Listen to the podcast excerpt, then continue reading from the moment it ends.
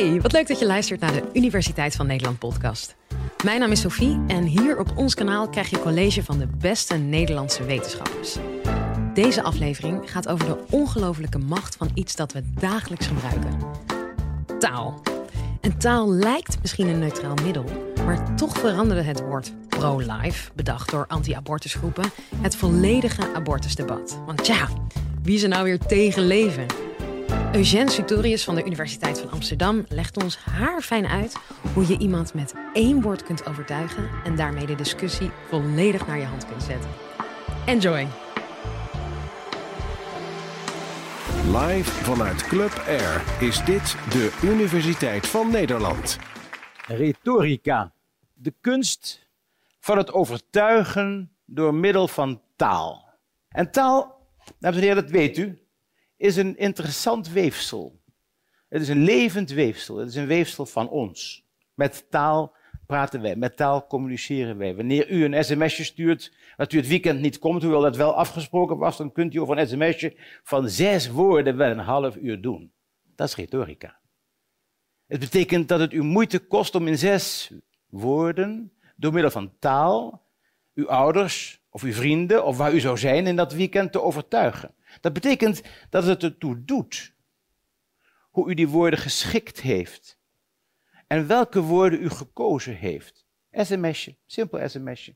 In dit college zal ik ingaan op de vraag hoe het toch mogelijk is dat je met behulp van een enkel woord of soms maar een paar sleutelwoorden een heel overtuigingsproces in gang kan zetten. De grap van de frame is dat het onbewust gebeurt, maar wel een hele discussie op een andere manier gevoerd laat worden. Ik geef u het voorbeeld. In tweeduizend vier in Amerika, George Lakoff, een prachtige taalkundige, kwam met dit begrip, kwam met framing als, hij definieerde het als, een frame is een bundel van woorden en beelden, waarvan een deel verborgen blijft, bewust, door de zender, en een ander deel naar voren wordt gebracht. Alles met het doel dat zich in ons, dat de luisteraar naar een andere interpretatie van eenzelfde werkelijkheid wordt geleid. Hij gaat op dat moment op een andere manier denken over belasting. Belasting was een mooi voorbeeld van het frame in Amerika, ook in de presidentsverkiezingen tweeduizend vier, omdat de Republikeinen erin slaagden om het woord tax relief in te voeren. Het ging om vragen van belasting, belastinghervorming, lastige discussies, politieke discussies natuurlijk ook. En door het begrip tax relief in te voeren, verschoof de discussie naar van de Republikeinen naar de Democraten, alsof de, de Democraten al die tijd het probleem hadden geschapen van een te hoge belastingdruk. Het ging niet meer over belastinghervorming, het ging over tax relief. Het ging over een ander begrip. Abortus, ander voorbeeld, ook uit Amerika. Mensen die tegen abortus waren, dat zijn er nogal wat in Amerika, kwamen op een gegeven moment met het frame pro-life. Je bent een pro-lifer als je abortus verwerpt. Pro-life was ineens een frame waarbinnen iedereen zich ongemakkelijk begon te voelen wanneer je zelfs maar sprak over abortus. Want je bent, als je daarover nadenkt, helemaal niet per definitie tegen het leven. Wel nee. Soms het tegendeel. Maar de pro-lifers hebben een hele tijd lang dat frame, de discussie, laten beïnvloeden. Het was een goed frame. Wat je dus ziet is dat het frame in het algemeen bestaat uit een aantal elementen die van belang zijn om na te gaan op welke manier je daartegen zou kunnen verweren in de retorica. Wat kan je met een frame doen? Want wat de Democraten deden met betrekking tot tax relief was eigenlijk voortdurend dat frame bevechten, zeggen dat het niet waar was, dat het zo niet in elkaar zat, ook historisch niet. Maar een van de prachtige dingen van het frame uit het oogpunt van de retorica is dat hoe meer je daartegen verzet, hoe krachtiger het frame wordt. Want je wordt bevestigd in dat frame, doordat het bestreden wordt. Dat is een lastig aspect. Een frame eenmaal geplaatst, en dat kan alleen maar wanneer een grote groep vatbaar was voor de emoties die verscholen gingen in dat frame, is bijna niet te weerleggen. Negeren, wanneer het gaat over wat moet je met een frame als je daarmee belaagd wordt, dan is negeren of reframing. Reframing een uitermate, maar niet zo eenvoudige oplossing.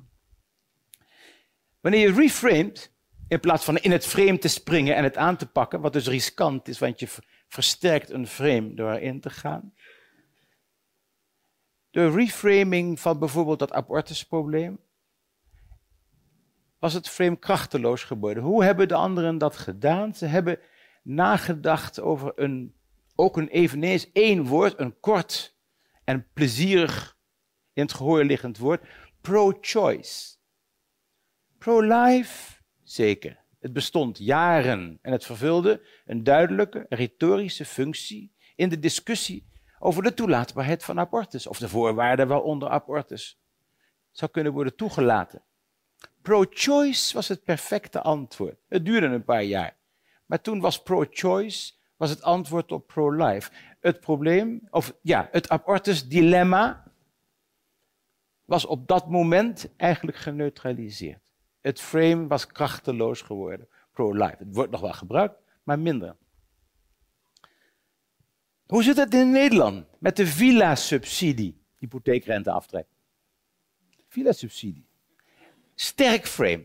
Waarom sterk? Omdat het onmiddellijk een beeld oproept. Een beeld van decadentie. Villa, subsidie, allemaal fout. Interessant. Effectief. Hypotheekrenteaftrek. Velen van ons zijn er blij mee, maar als het villa-subsidie heet, minder. Asielzoekers, mensen die gevraagd hebben om asiel. Omdat ze vervolgd zijn, laten we dat even aannemen in hun eigen land. Zijn dat gelukzoekers?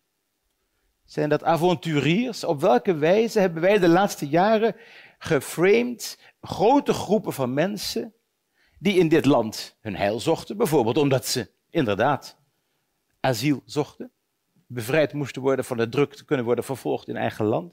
En op welke wijze hebben wij dat aangepakt? Wij hebben getracht natuurlijk om de framing die daarin plaats had, namelijk gelukzoekers. Nou, dat zijn gelukzoekers. Waarmee medelijden, als de associatie waarin het hier, waarover het hier gaat, geen kans meer kon krijgen. Het accent kwam te liggen op een andere emotie die ook velen van ons kennen. Van ja, we gaan geen indringers hier tolereren en gelukzoekers. Het is ons land. Wat gebeurt met een frame is dat op een emotioneel deel en in een onbewust proces wij worden, er een gedachtestructuur wordt gebouwd die maakt dat we vervolgens over dat betreffende probleem ietsje anders gaan denken. De camera wordt iets anders gezet, maar het werkt fantastisch. Als het frame klopt, is dit een vorm van manipulatie waar we heel voorzichtig mee moeten zijn. En die we ook moeten kunnen ontmaskeren. Ik zeg mijn studenten altijd, retorica is niet alleen overtuigend leren spreken. Retorica is ook de, het, vermogen, het vermogen tot ontmaskering van technieken die niet deugen, om het maar even heel simpel te zeggen. Of die in ieder geval duidelijk herkenbaar moeten worden. En de retorica leert ons dat. Ik zal u een voorbeeld geven van een stuk onderzoek gedaan, empirisch onderzoek door de Stanford University in Amerika, waarin dat is uitgezocht hoe een onschuldige metafoor kan werken en hoe een metafoor min of meer hetzelfde effect sorteert als een goed frame. Ik geef u twee krantenberichten.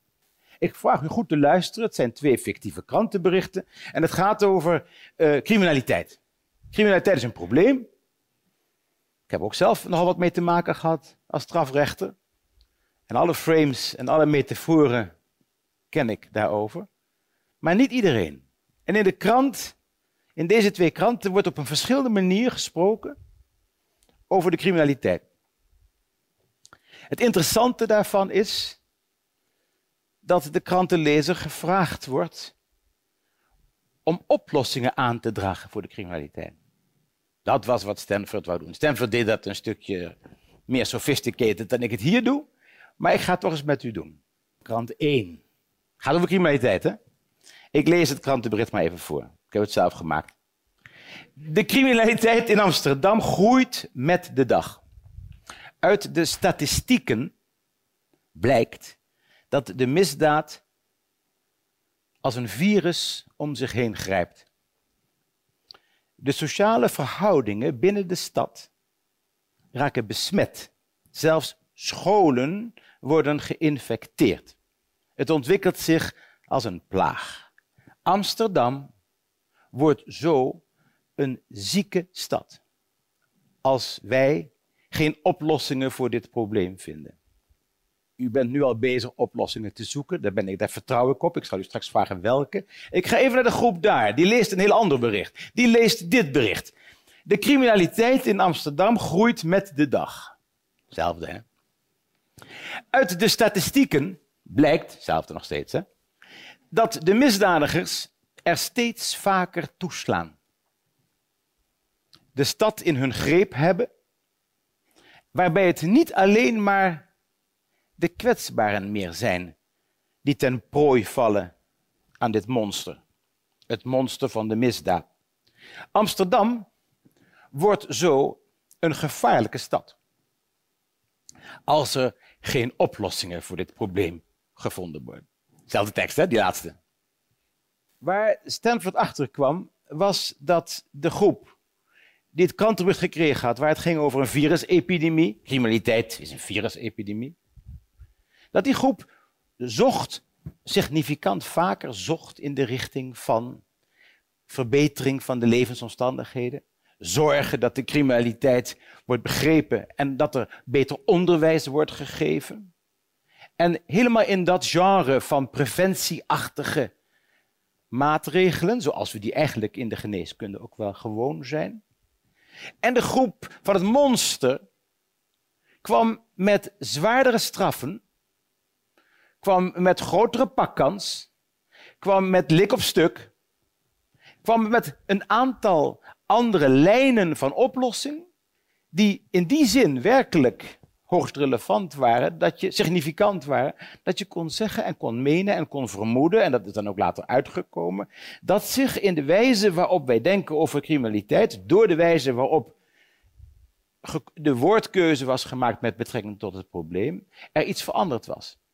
Er had zich iets vastgepind in ons bewustzijn, wat, en dat is niet de gedachte zelf, maar dat is een structuur in ons denken, een structuur die een vast karakter bleek te hebben. Het bleek dat deze groepen ook later, langer, dezelfde lijn over criminaliteit bleven vasthouden en het denken daarover, door de publicaties die zij gelezen hadden, dan je zou mogen verwachten eh, uit eerder onderzoek. Dat is een interessant punt. Het betekent, want toen was natuurlijk de vraag, hoe kan dat? Wat gebeurt hier? Wat gebeurt hier doordat je een onschuldige metafoor gebruikt, criminaliteit als monster, criminaliteit als virus, en daarmee bereikt dat mensen anders gaan denken over iets. Want dat denken was blijvend veranderd. En het was zo zelfs dat, want ze hebben later nog een uitsplitsing gemaakt van de mensen die meededen, de proefpersonen die aan deze leesexperimenten meededen, dat de republikeinen, die in, de al, in het algemeen een hardliner idee over criminaliteit uiten, dat hun politieke voorkeur er minder toe deed dan de wijze waarop ze geframed waren in dat onderzoek. Ook dat was significant. twintig procent. Dat was een heel interessant iets waaruit heel duidelijk naar voren kwam. En, later, en nu wordt er heel veel onderzoek gedaan naar de wijze waarop bij ons, in onze gedachten en in de structuur waarop wij denken over iets, de taal zijn invloed heeft. En of je en op welke manier je daarmee zou kunnen omgaan. Het is duidelijk dat dit een heerlijk veld is voor de retorica. Of voor de ontmaskering daarvan, zeg ik er steeds maar weer bij. Maar het geeft aan dat zowel framing als inderdaad de metafoor, maar niet alleen, er zijn andere stijlfiguren in de retorica die zich hiervan kunnen bedienen, een verbazend effect hebben op het veranderen van visie, het veranderen van meningen. En dat komt omdat in ons ergens, in de buurt van het hart, in de buurt van onze vooroordelen, in de buurt van onze tradities, door die taal dingen gaan veranderen en blijvend veranderen. De structuur verandert. Wat interessanter is dan dat er een andere mening ontstaat. De structuur waarop wij denken over een frame, of waarop wij denken over een metafoor is dan veranderd. Op dit moment wou ik het daar bij de taal, over de taal bij laten. Dank u wel. Ik hoop dat je het een leuke en leerzame aflevering vond. En wil je nou meer wetenschap? Nou, dat komt goed uit, want iedere week plaatsen we twee nieuwe podcastafleveringen. En volgende keer gaan we het over robots die de ruimte verkennen. Mijn naam is Sophie Frankenmolen en heel graag tot de volgende.